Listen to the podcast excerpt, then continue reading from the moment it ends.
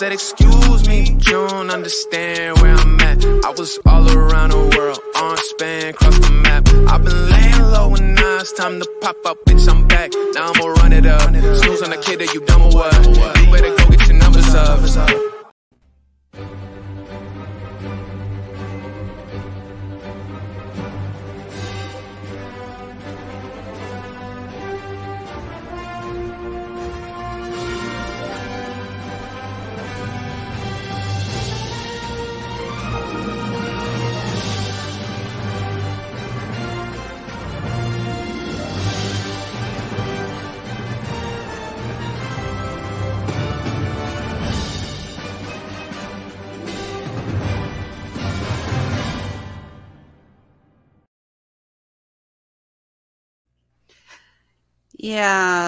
I really need to make a graphic for this show. Ladies and gentlemen, welcome to the MCU's Bleeding Edge. I'm Alexis out of uh, Radulich Broadcasting Network and Honeysuckle Rose Creations. I will be moderating tonight, so let's go ahead and introduce our panel. First, uh, the gentleman who you have to thank for that opening, uh, Jeff.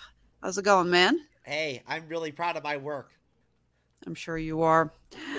All right. We also have our uh, a returning guest. She is also a frequent guest of the podcast of champions. Renee, hello. Hi there. How is everybody? Doing good. Uh, you were a last minute call in. We're really glad you were able to uh, fit us into your busy schedule. So thank you for that. No problem. And we have a new guest here tonight. Uh, he's based out of Los Angeles. He is an actor. Uh, let's give it up for Audie.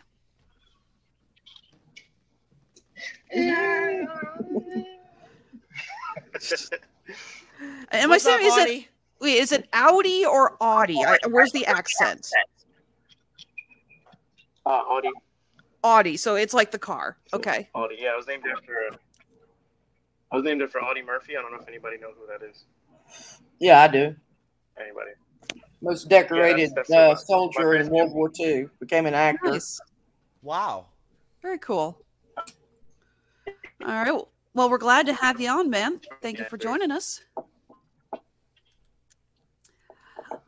All right. Uh, so uh, tonight's a little different. Uh, before we get to talking about, actually, okay. Um, Jeff, I believe you wanted to start off tonight's show discussing. Uh, well, first we're going to do the trailer for Moon Knight, correct? Yeah, I've got the Moon Knight trailer. I'm gonna go ahead All and right. play it right now. We got a couple. Hello, and welcome to Staying Awake. I have a sleeping disorder. I can't tell the difference between my waking life and dreams. Hello, and welcome to Staying Awake.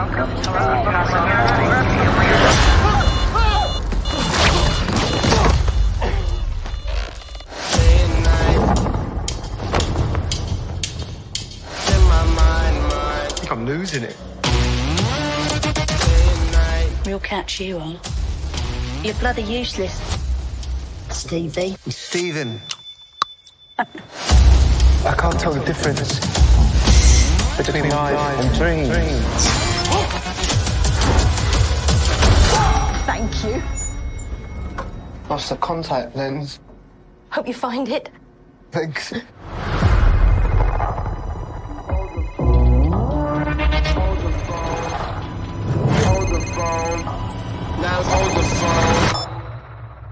Yeah. Oh my god, you're alive. What's wrong with you, Mark? Why did you call me Mark? It must be very difficult. The voice in your head. Shut up! There's chaos in you.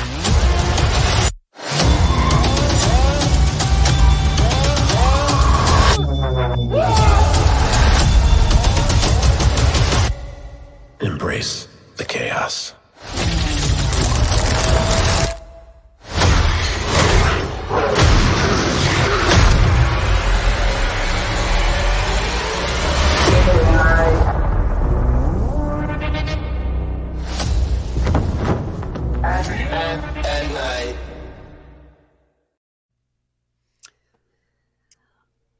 All right, yeah. So we got Oscar Isaac, Oscar Isaac uh, premiering as Moon Knight. That's going to be starting up here before too long. Uh, I actually am not too familiar with the character. Jeff, how much do you know about uh, the character of Moon Knight?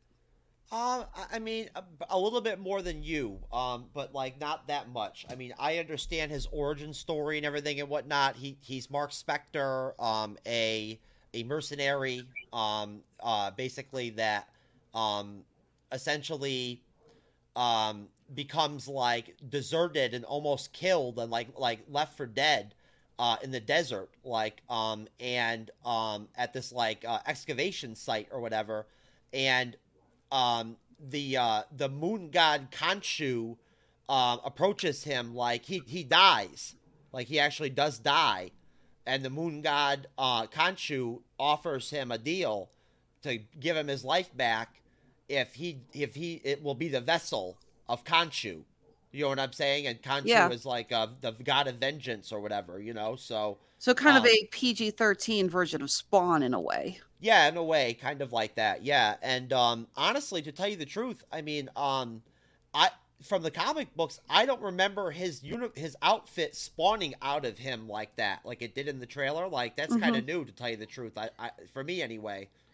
Definitely. Well, it's also new that the trailer kind of evokes mummy bandages in a way, the wrappings. I think that was a more stylistic choice, and I kind of like it actually. You know, usually, I mean, the details never been there, it's just always been white. I also find it kind of interesting that in the comics, uh, even though his costume's all white, you his face is black. And I'm assuming that was just like a shading thing to make it a little easier to see. But this time, no, it's like it's all white, including his face. It looks very different from the comics in that sense.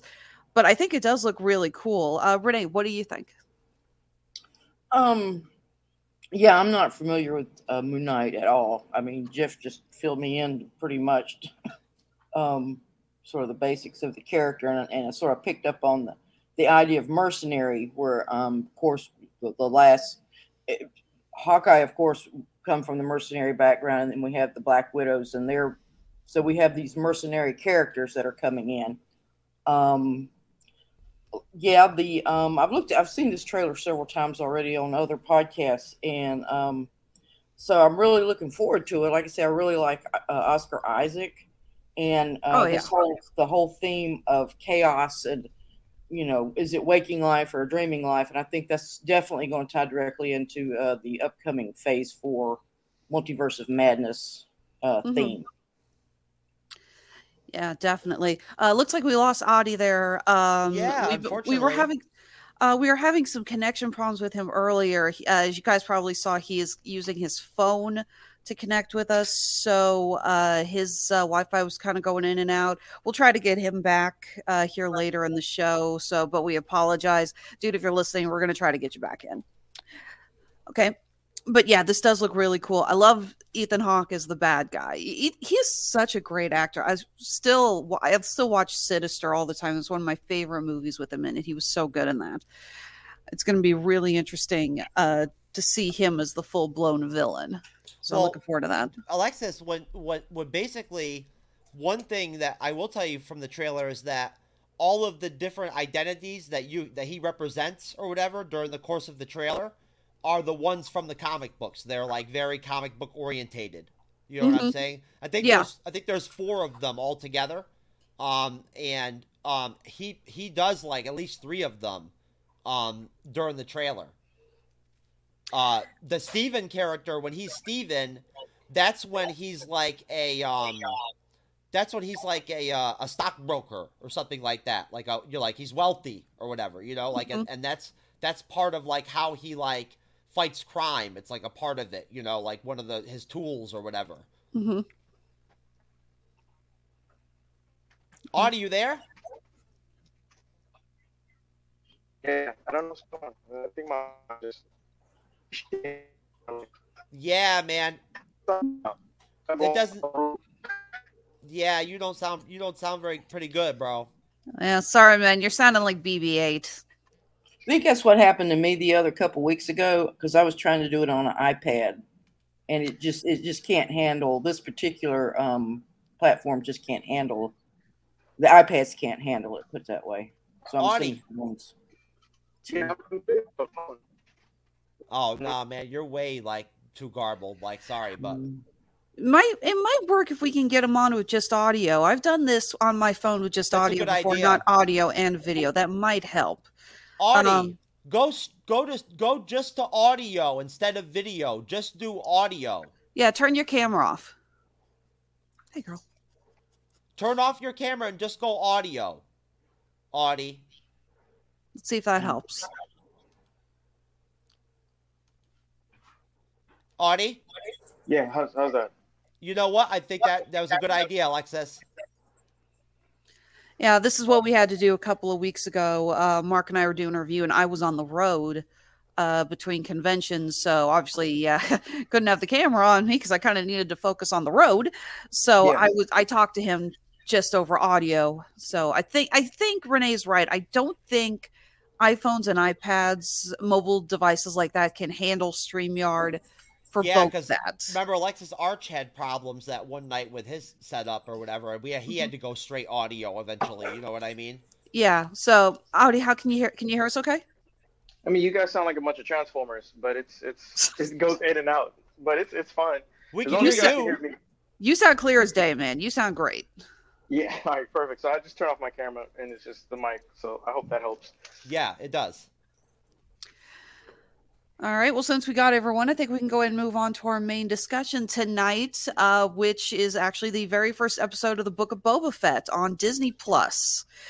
Uh, this was a show that I don't think a lot of us knew was coming when it was first announced. It was teased at the end of The Mandalorian season two, and a lot of people were kind of taken, you know, just in shock. It's like, oh wait, we're getting another show, and it was so great uh, to have Temuera Morrison come back. This is something that I know the fans have been really excited for.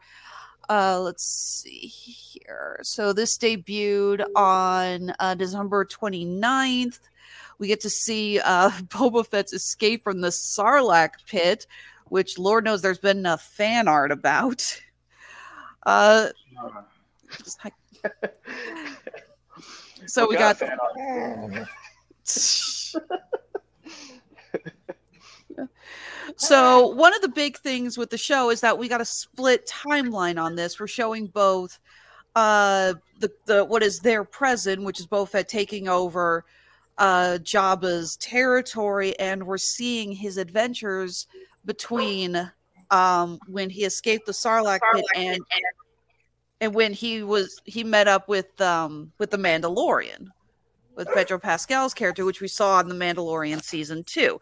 So, first thing is, I want to know what you guys think about the idea of doing the split timeline and how well you think it works. Uh, Renee, let's start with you.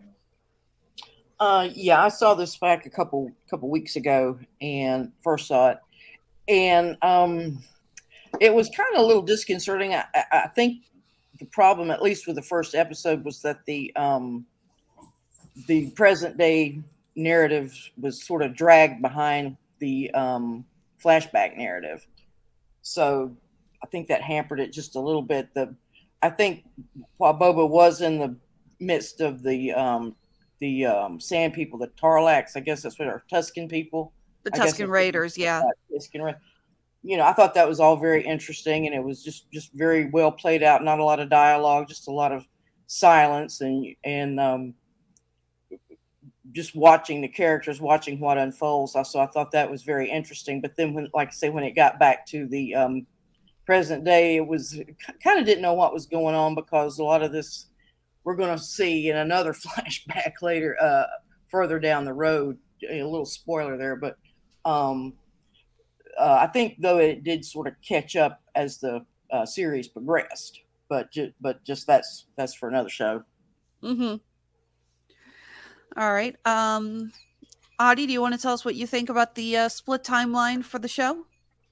I mean, it's funny. I was, I was watching it and uh, I I enjoy it, but I have read articles that certain directors don't like to split between you know the present day and flashbacks.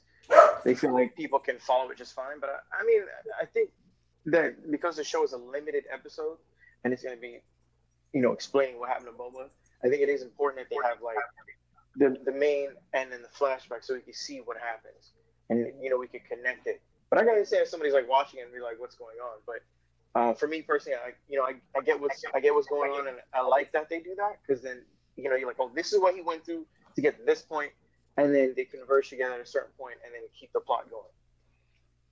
All right, uh, Jeff, you want to add your two cents?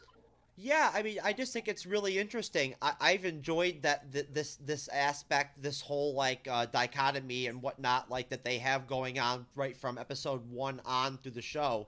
I've really liked it. Um, I like everything about what Jon Favreau has done so far with this show. But um, as far as like the um, the intro, like you know, and my my first reaction to it, I was a little bit kind of like um, not taken aback, I guess, a little bit, just kind of like you know by like um the direction, you know. But once once I got into like got into it, like I, it, it worked for me.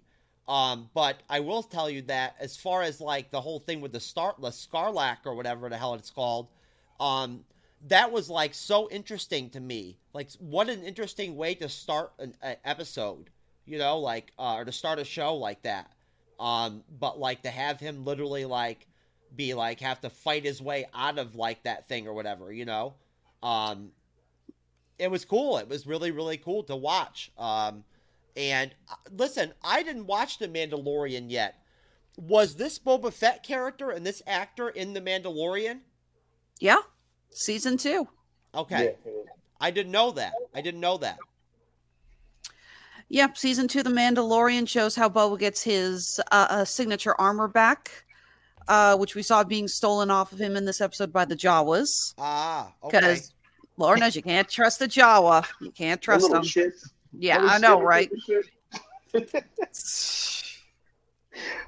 look at them, you're like, man, they're so cute. Hey, where'd my wallet go? You're not wrong. You're not wrong. I might have to steal that line. I like that. so yeah, we've like so we've seen so much fan art of seeing uh, Boba Fett burst out of the Sarlacc.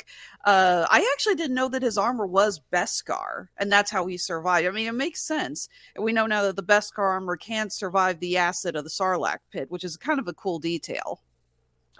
So Yeah, Yes. that's all like was uh, really sucking him dry there. I was watching like, how is he gonna get out? And then he got out all, you know, wet, dry kind of, and I was like, oh.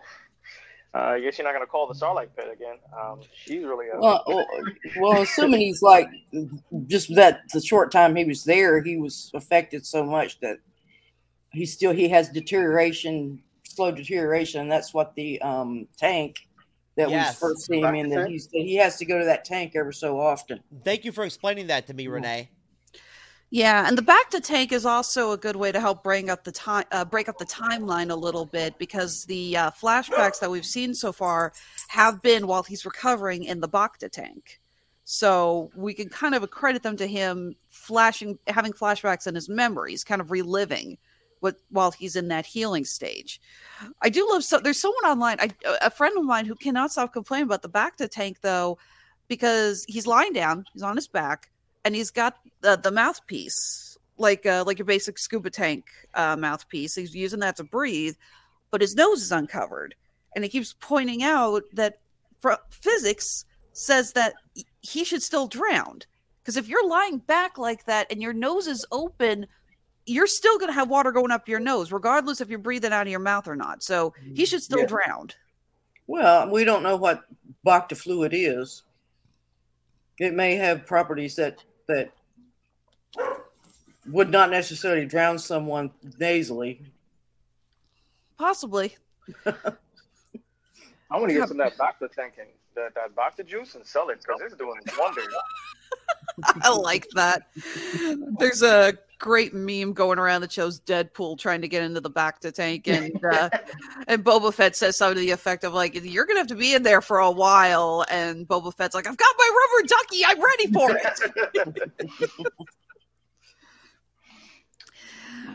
So, but yeah, so he's lost. So yes, we get the timeline, the, the flashback that he has lost uh, his armor from the Jawas, and he is kidnapped by the Tusken Raiders. We see him digging for the black melons, which I'm guessing is like getting water from a cactus. I think is uh, what we're led to believe. Uh, Is anyone got any other ideas on how that works? No, I mean that that's got to be some. It's got to be something like that because they just seem to be out there. If I guess if you just dig like anywhere, kind of in the desert in a certain spot or whatever, they're just there.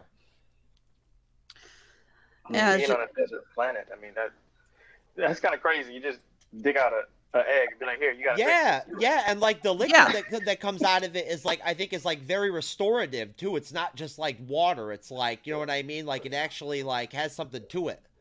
It's like playing Legend of Zelda. Just go digging through there. Oh, look, there's there's a coin. Yeah. Let me just pick this up. Let me put this in my mouth. It'll be okay. exactly. Well, they may be buried. These may be caches of, of water fluid that the Tuskens have buried, and they know they sort of know because because we got to say the, the Tuskens are sort of based on Bedouins, um, tribesmen. So if you sort of think in terms of how they do things, living out in the desert all the time, and have to know the desert like the back of their hand, then you can sort of understand that maybe Yeah, this is, it could be stuff they've buried, or or if it's something that grows there naturally, they they know how how to ferret it out. I wanted to say that it, what you said uh, reminded me of uh, Dune. Yeah, Uh, yeah, Very much, very much. That's what I was thinking when you said that. it does. It does. It, it it's it is kind of just like Dune. Um, freaking great movie. Mm-hmm. Yeah. Oh, absolutely. Really good, yeah. So got that. Uh, going back to the current timeline, uh, we have Fett. He is uh, laid claim to the area. We see a couple people offering him tribute. Uh, let's see here. We see him going to the the cantina called the Sanctuary. Oh, you know what, Alexis? If you don't mind me jumping in real quick, I actually wanted to say something connecting kind of what Renee said earlier about how interesting the whole experience was seeing him like um work his way up with the Tuskens. You know what Yeah. I mean? Like Yeah, how, please, how, go how ahead. That, how that Go all for it, man. played out and everything. Like that was really interesting. Like I really I really that was probably for me the the, the coolest part of the episode for me was that part. Like I really enjoyed that whole that whole concept of the fact that like he had to kind of like earn his keep and everything and whatnot with the Tuskens, you know, like to kind of find his place with them and everything, you know what I mean? And then like, you know, um you know, he becomes like he becomes like a part of the tribe and everything and whatnot, you know what I mean? Like and everything. yeah, I, I absolutely. I found that I found that really interesting. Uh, yeah, Yeah. they were whooping his ass. They were whooping his ass. Though. Yeah, he Yeah. saves he saves the chieftain's son. I think's what what Yeah. brings him in. Yeah, Might be the chief's son. It's just uh, it's, on the Wikipedia. It says it's just a Tusken child. Mhm. So, um, well, even so, you know. So it it might be might just be like, hey, he saved a kid. But either way, and we are going to see in future episodes how he continues to uh, climb and become more accepted by the tribe, which is um, really a fascinating look. And they do, and it's also very fascinating because they do so much of it with very little communication. Uh, Boba does not speak the language of well, I don't know if what you'd call that a language. I don't know what how these how the Tuskens communicate. oh, the donkey talk? Yeah, they sound like yeah, donkeys. the, er, er, er, That's that's actually very accurate. yeah. It could be like seals. You know, you think about the if you if sea lions, that's the sound they make, and that would sort of explain the the muzzle type appearance they have. yeah. Yeah, but now all I can think is that episode of Pinky and the Brain where Brain learned how to talk sea lion. I just know if you're out in the desert and you hear that, you would, what the, what the fuck? Is, what is that? What is that? You just hear a donkey screaming at you? That would be terrifying. I don't even.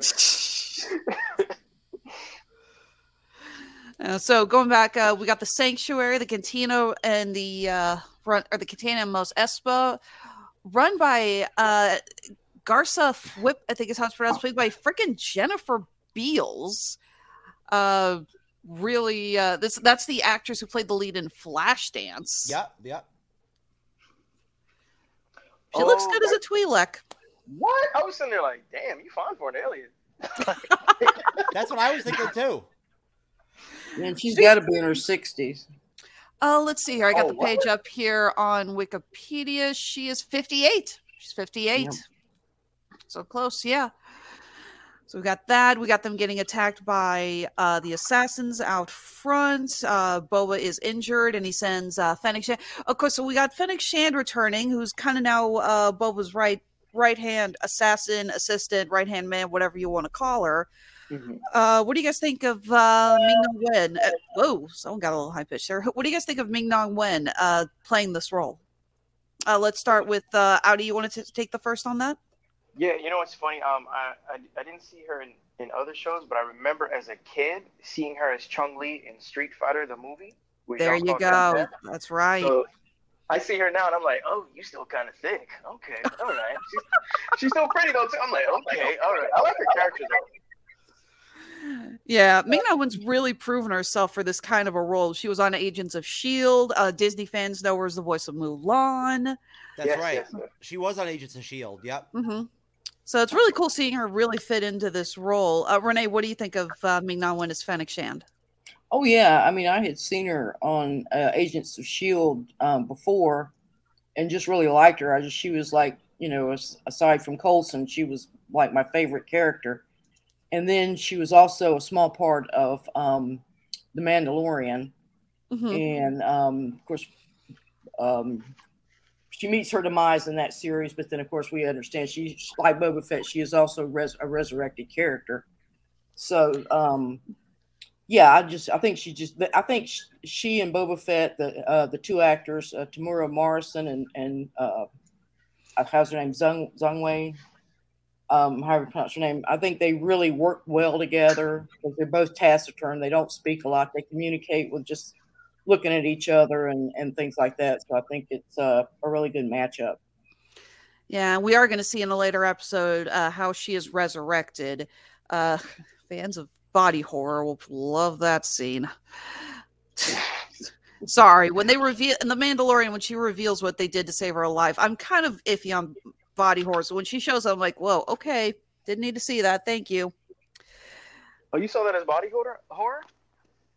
She's 'Cause I- got I thought- gears in her body. Yes. I mean, I don't know. I, I think of um, damn, uh, Cronenberg.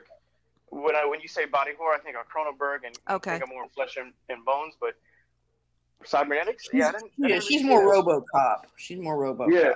Very Cyborg. much. Yep, she is a cyborg.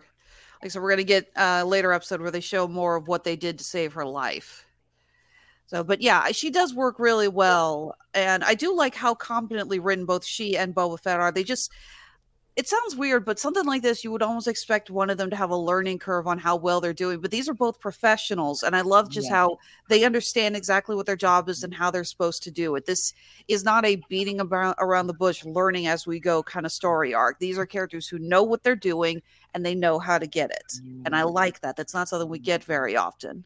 And they're Really both good. over forty. They're they're mature Yes. individuals. Yeah, yeah, that's that's definitely good to, to see when you you know you're an actor. You think that when you're past your prime, nobody's gonna put you in roles. But uh, the, the actress uh, that played uh, Fennec, she's been around for a minute, and uh, she still looks like she hasn't aged at all. She's also So- 58. She Yeah. and Jennifer Beals are the same age. you've got to be They kidding look me. they look great. She does Wow. not look a day over 35. I would Yeah. definitely. li- I mean, yeah, I would rock that without question. Like, I definitely would. I, I mean, But- you know, I, I'm sorry, but that's just, that's unbelievable that she's actually only 58. That she's 58 years old. I can't even believe that. But no, I, I just wanted to chime in, Alexis, that just to like basically pair it because these guys basically already like sa- said everything there was to say about, um, you know, uh, the you know the uh, I forgot the name of the uh the the assassin. What's her name? Um, how do you pronounce Fennec. her name? Fennec? Oh, Fennec. Yeah. Um, I, I, I, really, I really, uh, again, uh, basically just again parroting off of the other guests. I, I really like the the, the dynamic between him, her, and Boba. I feel like you know, again, like the, there's they're they they have really good chemistry together. You Mhm. know, and and it's they seem like a na- a good natural fit together too, as like an actor and an actress.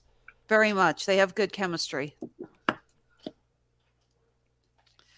So let's Um, see here. Is there anything is- else uh, anybody else wants to talk about with this episode before we move on to our next uh, topic of discussion, as it were? Well, I just to, oh, go Oh, ahead, no. Audi. Audi, why don't you No. go ahead and go first? No, I was gonna say, um, in, in this episode is uh, we saw that that one alien that was hostage in the um, with with the uh, the Raiders, right? And he was the one that was helping them look for uh, the the black eggs. The ro- yeah, the Um, Rodian. Yeah, we see him get killed by that uh, creature in the sand. I just want to say he deserved it a thousand and one percent. Cause he was, I'm just keeping it hundred. He was being a real bitch. Like the guy was trying to help him, and he's like, "Nah, every nah, nope." So when he died, I was like, "Damn, that's fucked up." All right, good luck. I just did not like his character and the fact that he did that. Like, why would you? Why would you do that to somebody? He's like, "Yo, I'm trying to help you." He's like, "Nah, I'm gonna snitch." Like, why would you do that? I, just never got that. I was like, you, you're you're really gonna ah man so that that just irked me uh watching that i was like yeah thank god he died though Fair point. Uh, Renee, what do you got? Oh, I was just going to point out, uh, like The Mandalorian, this is what's called a space opera or a Western outer space. And very much, I think that the, what we we're talking about, the dynamic between the two leads. I mean, they're, if you think like Burt Lancaster and, and Kirk Douglas and those types of movies where there's, where it's just, again, um, uh, what the Magnificent Seven, where, where their characters. I, I'm thinking of the um, Jimmy Coburn character, who's just almost doesn't say anything through the whole movie. It's all through his actions.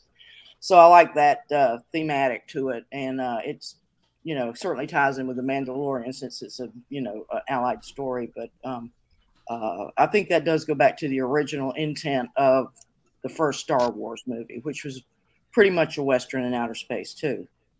Yeah space opera yeah they did say that. Yeah, that's a really good comparison. It's good. I'm actually taking notes on that. That's something I'm gonna have to bring up when we discuss this show on the Radulich and Broadcasting Network. Uh, okay, Jeff, you haven't seen The Mandalorian uh, season No, two yet, so haven't you're going it. into this probably uh, with the biggest blank slate out of all of us. So, what did what did do you have any other thoughts on the first episode just, before we move just on? that uh, just that T- uh, Temuera Morrison is is excellent as Boba Fett.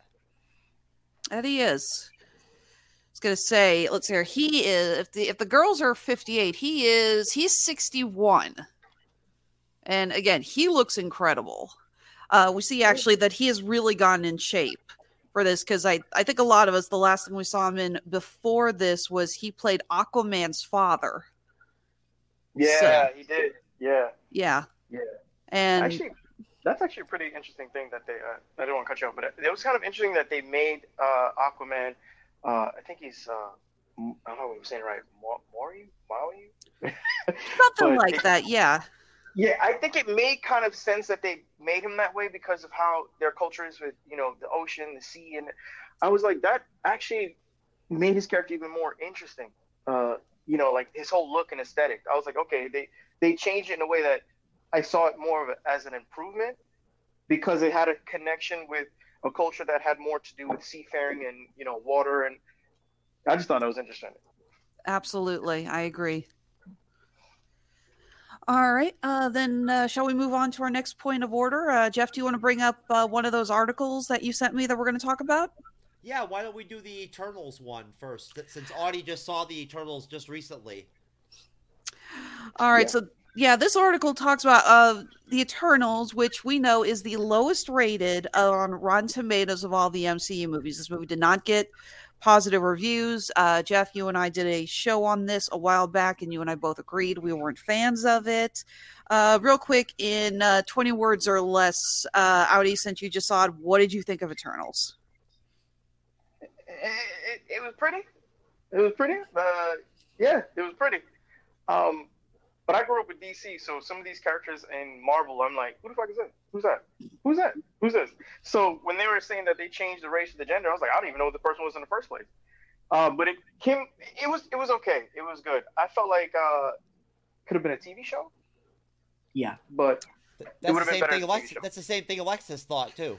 Yeah, that's the same thing I brought up. I said this should have been a series on Disney Plus so we could take time to get to know the characters. yes, yes, yes. Yeah. Um, Renee, uh, what did you think of Eternals in 20 words or less? Um, pretty much agree um, about the. It should be a TV series. It would have worked much better because, um, while I like the the first act and the third act, the second act was torture. The I let mean- get the getting the band back together Yeah, segment. it's like pick up your cues, people. I do not like dead air and stares. And uh, nothing going on in the background. I'm just like, somebody fight already. Somebody fight. Dude, punch him in the face. Come Yeah. on, come on. Yeah. yeah, definitely. So, uh, Jeff, do you want to pull up the uh, article on the side there? Yeah.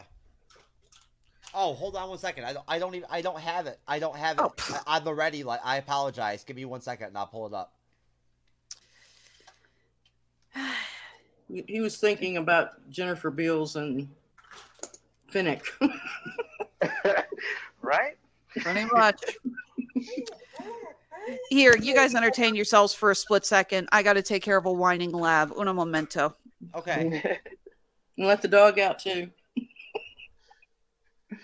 But yeah, I, I look at some of those aliens in Star Wars, and it's like, nah, I would never sleep with that. I'll sleep with that. oh, that's nice. Oh wait, that's not so nice.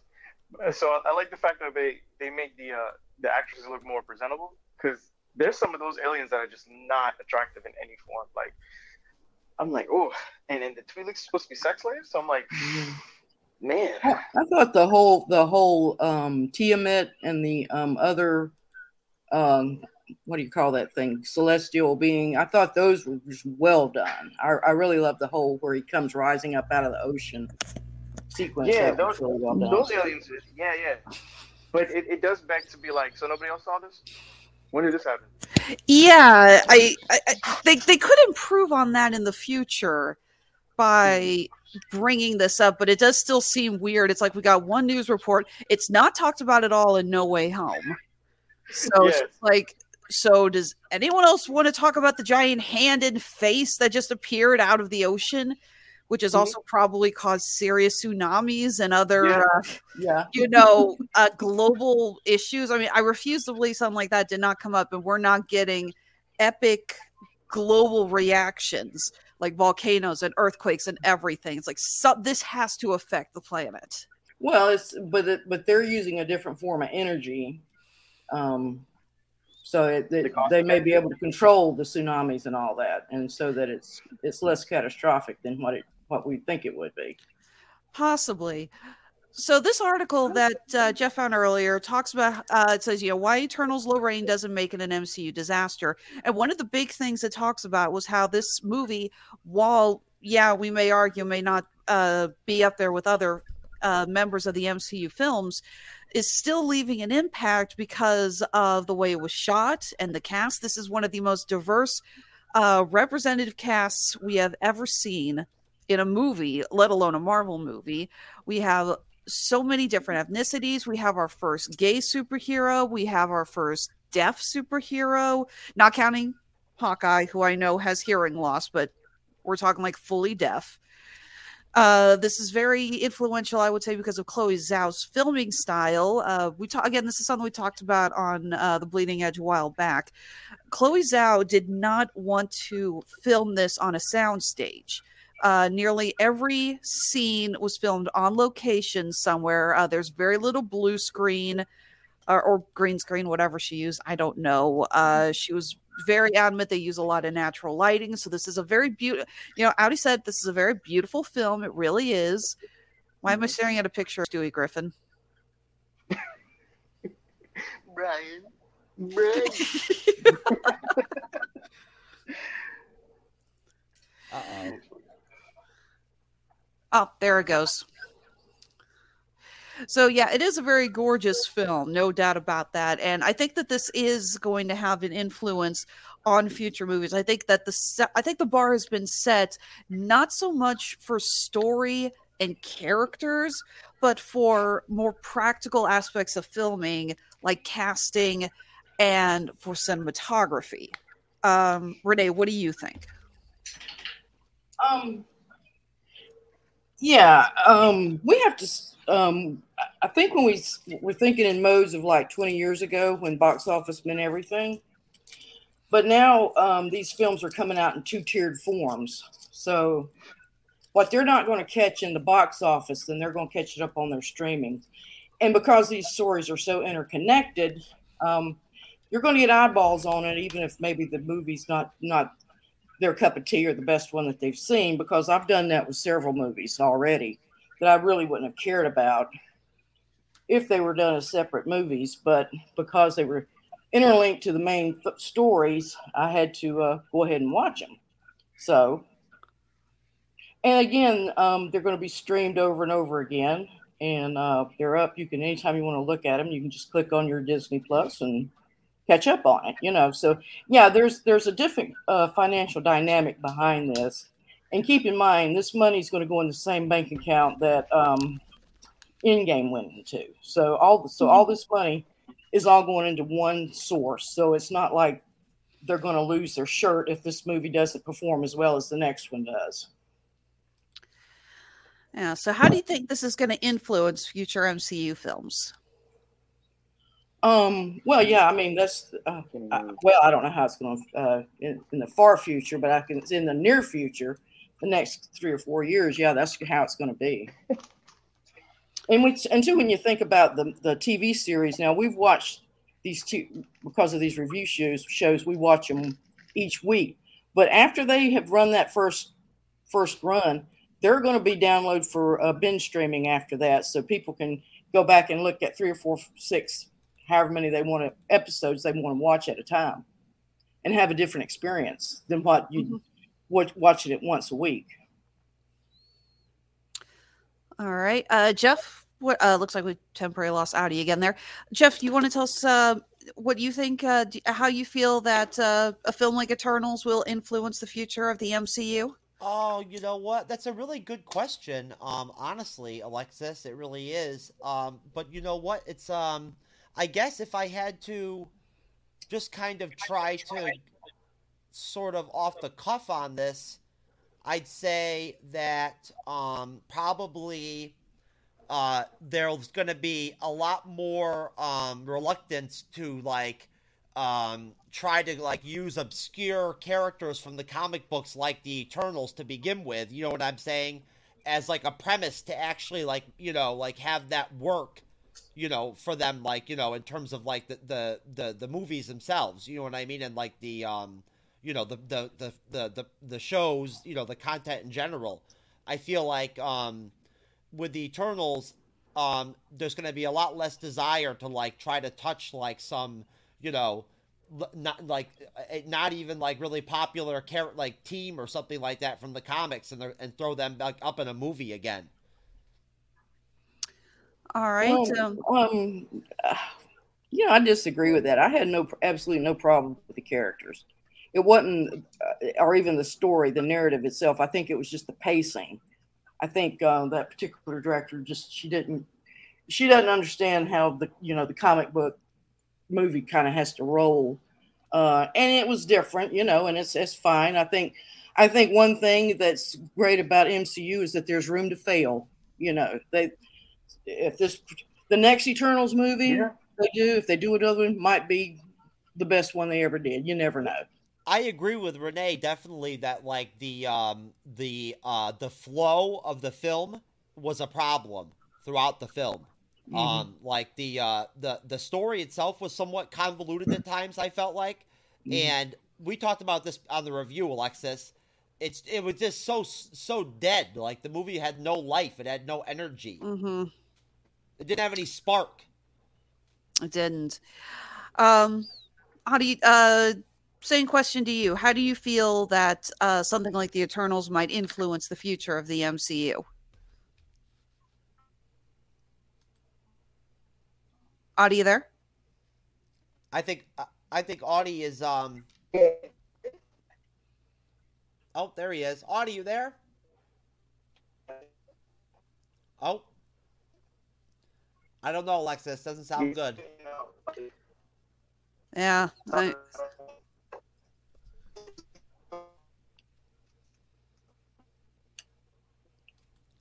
Why don't you go ahead and skip him for now, Alex? And Why don't we Alexis? Okay. Uh, another thing that the article picks up, which we've actually seen this on the uh, screen here for a few minutes, is the fact that one of the other concepts with the Eternals was that uh, it is one of the few times that we were able to take a, like you guys mentioned, a fairly unknown set of superheroes, but it is very loosely connected with the rest of the MCU. The other films have always been very interwoven with each other, which is what Marvel has been working for. Obviously, they've really been trying to keep these stories all intertwined.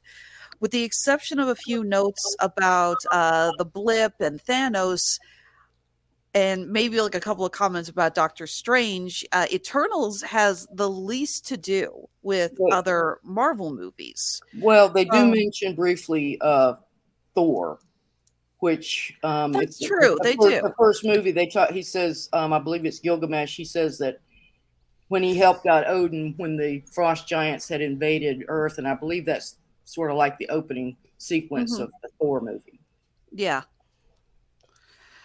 There is that. But so do you guys think that maybe this will inspire other filmmakers to try when they're bringing in more characters to to try to establish things on their own first before they start intertwining or do you think that this is going to because this movie didn't do so well that this is going to have Marvel, Ken Feige and new filmmakers saying no, we need to intertwine them more. Uh Jeff, you go first. Well, um, I think that um, yeah, definitely that that um, they they came to the conclusion probably with the Eternals that they need to stick to their formula of actually having origin stories like for individual characters and stuff like that and whatnot and do all the in- interconnected stuff um in order to like you know facilitate the team aspect working the like you know and selling uh like the avengers did for instance in the first avengers film you know it's a classic you know what i mean? Like um the eternals was epic but it but it but it but it like but it, it wasn't tangible. Like it was like it was hollow. You know what i mean? Like Mhm. if that makes sense. Yeah. um and you know it, it it lacked soul. Like it you know and it, and it certainly like renee said and i think you did too alexis it certainly does not have the same energy that a typical marvel movie like typically would have you know what i mean like Absolutely. even like even WandaVision, right? Like even if even though people thought it was so boring and slow and whatnot, in the finale they did bring they did give us that like MCU energy, like with the action and all that stuff. You know what I mean? Like it was cool, you know? Um Eternals gave us very little like very little of that as a film. Very true. Um, Renee, you want to add any two cents there? Yeah, I agree. I think the comparison to WandaVision because even though it was like the first few episodes were confusing and and and bizarre and, and slow, uh, about three or four episodes into it, then then they begin to explain what this meant, and then oh, and then you say, now I get it, and then you are able to appreciate those. Even though you're remembering them at that point, you're able to appreciate those episodes more. And they didn't really. We didn't have a chance to do that with uh, the Eternals. It was just slam here was a, a half dozen or more characters and uh, they gave us elevator speeches as far as who they were and and it went from there and one thing that i did like about it because one of the things that I'm, I'm really interested in is mythology and how myths and everything are passed down through cultures and how we in the modern age mediated them like as we have with comic books and things like that and movies and um so I really enjoyed that, and it's sort of like the little tie-in with the ancient aliens idea that these sky people um, came down and sort of helped start all these civilizations, and as it were, bring fire. Prometheus brings fire to man type of of uh, story. Very true. It's a good way to look at it. But wasn't enough of that. I would have liked to see more of that, probably. Yeah, we do get like a couple little uh, comments. I think there's one scene where Sprite mentions about uh, starting the legend of Icarus flying too close to the sun as a joke to their character Icarus. It's like, yeah, can we get more of that? Again, this would have been better with a series, so we could have seen stuff like that. Mhm. So, um, if there's any other, uh, unless there's any other points there, Jeff, do you want to go to the next article? Yeah, why don't we go ahead and move on to the next article? Okay.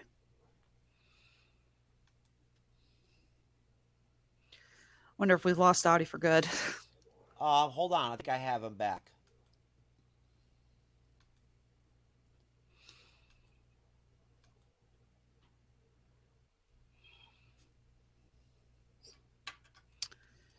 So this next article, I'm I'm not gonna lie, it's a little cut and dry. It's essentially a quote from Ken Feige talking about uh, Civil War and how that has impacted uh, the MCU as a whole.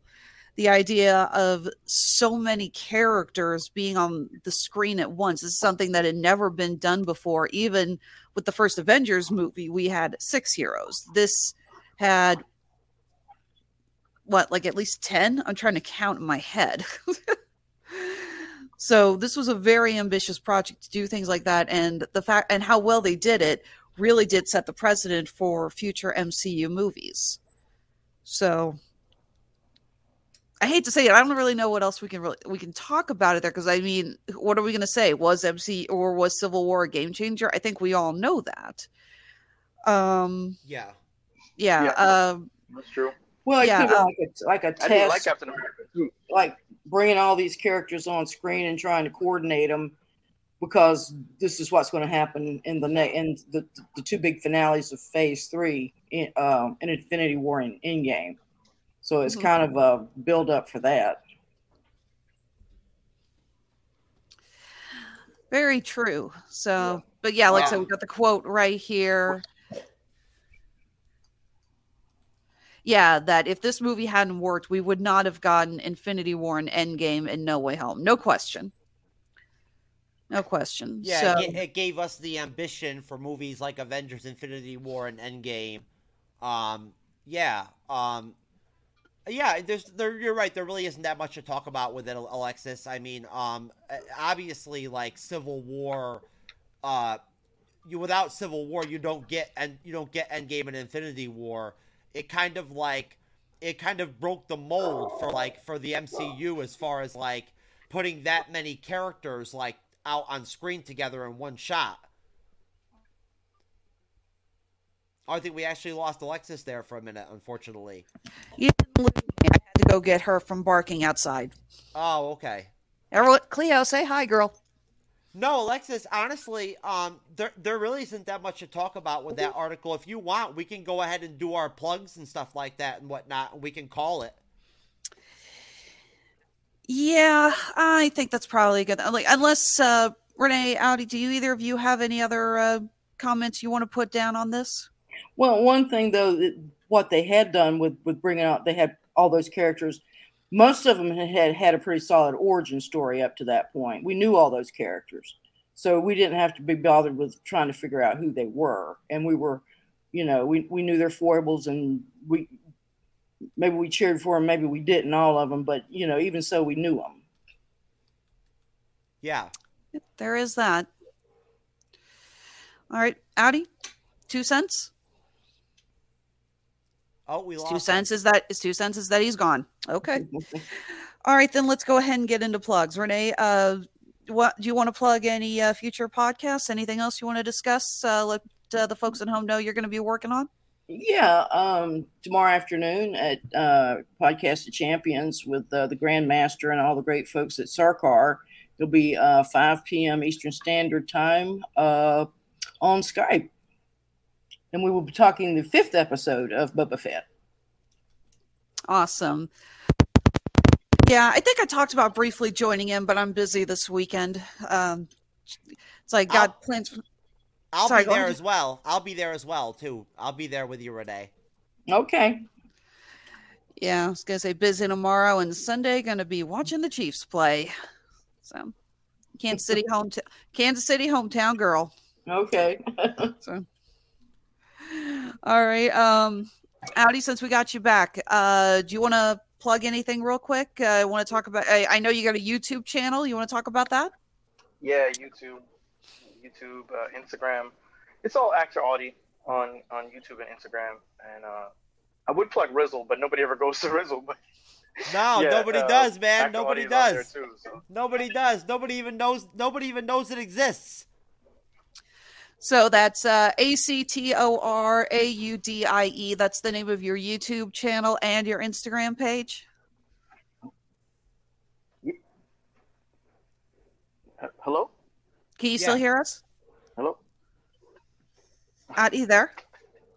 I feel like I'm in another country. Uh, uh. Audie, if you can hear me, I got to tell you, we love having you on the show, man. You're awesome. But before we get you on next time, we got to make sure we get you. Yeah, on- if, you you, if you got a lap, if you got a laptop, that that should work for you. That's what I had to do, and download Chrome. Yeah. So there is that. So, but yes, uh, A C T O R A U D I E. That is his YouTube and his uh, Instagram. Go check him out. Uh, very obviously, if you can tell from uh, the stuff he's given us tonight, he is a hilarious gentleman. So definitely, he's yeah. gonna have some fun. Thank you, Audie. Thank you, Audie. Thank you, Audie. All right. Um, Jeff, do you want me to do my plugs first, or yeah, do you want go to ahead, yours? Alexis. Go ahead. Okay, so uh, the page that we got up here is my personal uh, plug. That is from my company, Honeysuckle Rose Creations, where fashion meets fandom at the intersection of geek and chic. We hand make jewelry made out of upcycled game pieces. We are going to be doing a lot of stuff for uh, the upcoming Valentine's Day. If you are looking for something for your geeky sweetheart, we got you covered. Uh, among other things, we have got uh, tons of romantic couple items that I like. We have these choker sets of some of our favorite geek couples, including Black Panther and Storm. We got Gambit and Rogue. We've got Wanda and Vision. Uh, we got a couple of other pieces featuring uh, designs of those candy hearts. Uh, I'm actually wearing one of the pieces. These are earrings made out of battleship tokens. Yep, there's the uh, Candy Hearts pieces that I was talking about. And for fans of Boba Fett and The Mandalorian, we do have some fun Star Wars pieces. We got Mandalorian. We got a Star Wars uh, hair barrette and bracelet. So go ahead and head on over. Our shops are on Etsy and handmade at Amazon. Uh, you can find us on Facebook, Twitter, and Instagram. We just got our Instagram page up and running again. Um, short version uh we got hacked right before the holidays and my our company's instagram page ended up getting destroyed. So we have just finally gotten it back up and running uh so we're starting out new. We're trying to get more subscribers back on trying to let people know it's like no this is the new page. I swear this isn't spam. Uh, but you can go ahead and find us again on Etsy and Handmade at Amazon. You can find us on Facebook, Twitter, and Instagram. That is Honeysuckle Rose Creations, the intersection of geek and chic. And now on for uh, my business plugs. Uh, like uh, Jeff mentioned before, I am a Cleo. Will you stop hitting the damn keyboard? This dog is going to kill my computer. I swear. Um, I am a member of the uh, Radulich and Broadcasting Network. We are going to be we got a full plate ahead of us of reviews coming up. Uh, one of our big ones, I believe that's going to be airing tomorrow, is our latest uh, round of Tripped Up Trivia. It's going to be a lot of fun. Uh, we just recorded that. We're down to editing. Uh, that is, ugh, like I said, it's going to be airing tomorrow. Uh, the theme for January's game was video games. So we had a lot of fun recording that. Uh, February's scene, which we're going to be recording on the 19th. The theme is Everything with the Dark Knight. Uh, this is the tie into the release of the new Batman movie that's coming out. Jeff, I know that you're going to be on uh, that game for that one. Looking forward to it, man. Yes, most definitely. So we're, I think we still got a few more contestants really good for for that. So if you think your knowledge of everything Batman rivals Jeff's, go ahead and hit up. That's the Radulich and Broadcasting Network. You can hit us up on Twitter or Facebook. Let us know that you're interested in playing because we're always looking for more contestants. So that's That- all I got. Is that me? Okay, so yeah, and I'll be live uh, moderating another show on Sunday evening at 9:20 p.m. Eastern, 6:20 p.m. Pacific, uh, covering the MCU probably for the most part. Um, and uh, I'm not sure who's going to be on there with me yet, but I'm sure it'll be, eh, be an interesting show. And hopefully, I'll see some of you folks that end up watching this as, as a video um, at some point later on, like on another show. But um, we really appreciate all of our subscribers. Thank you to all of our new subscribers. And um, shout out to everybody in the fandom. And shout out to everybody at Podcast of Champions. Thank you, Renee. And thank you, Alexis. And um, we're out of here, folks. All right.